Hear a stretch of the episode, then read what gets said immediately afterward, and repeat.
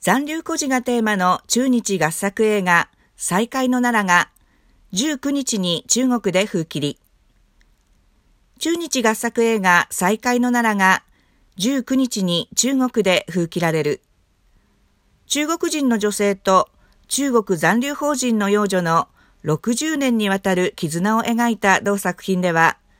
河瀬直美とジャ・ジャンクーがエグゼクティブプロデューサーを務めた。メガホンを取ったポンフェイ監督は、日本に帰国した後、何年も連絡が途絶えてしまった中国残留邦人の幼女、陳麗華を探すため、80歳近くの養母、陳慶明が一人で中国から奈良県を訪れるストーリーと紹介。孫娘のような存在であるシャオズーと、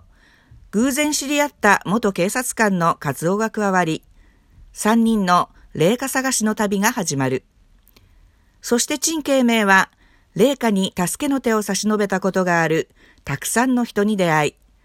彼女が日本に帰ってからの日々を実際に体験したかのような気持ちになる。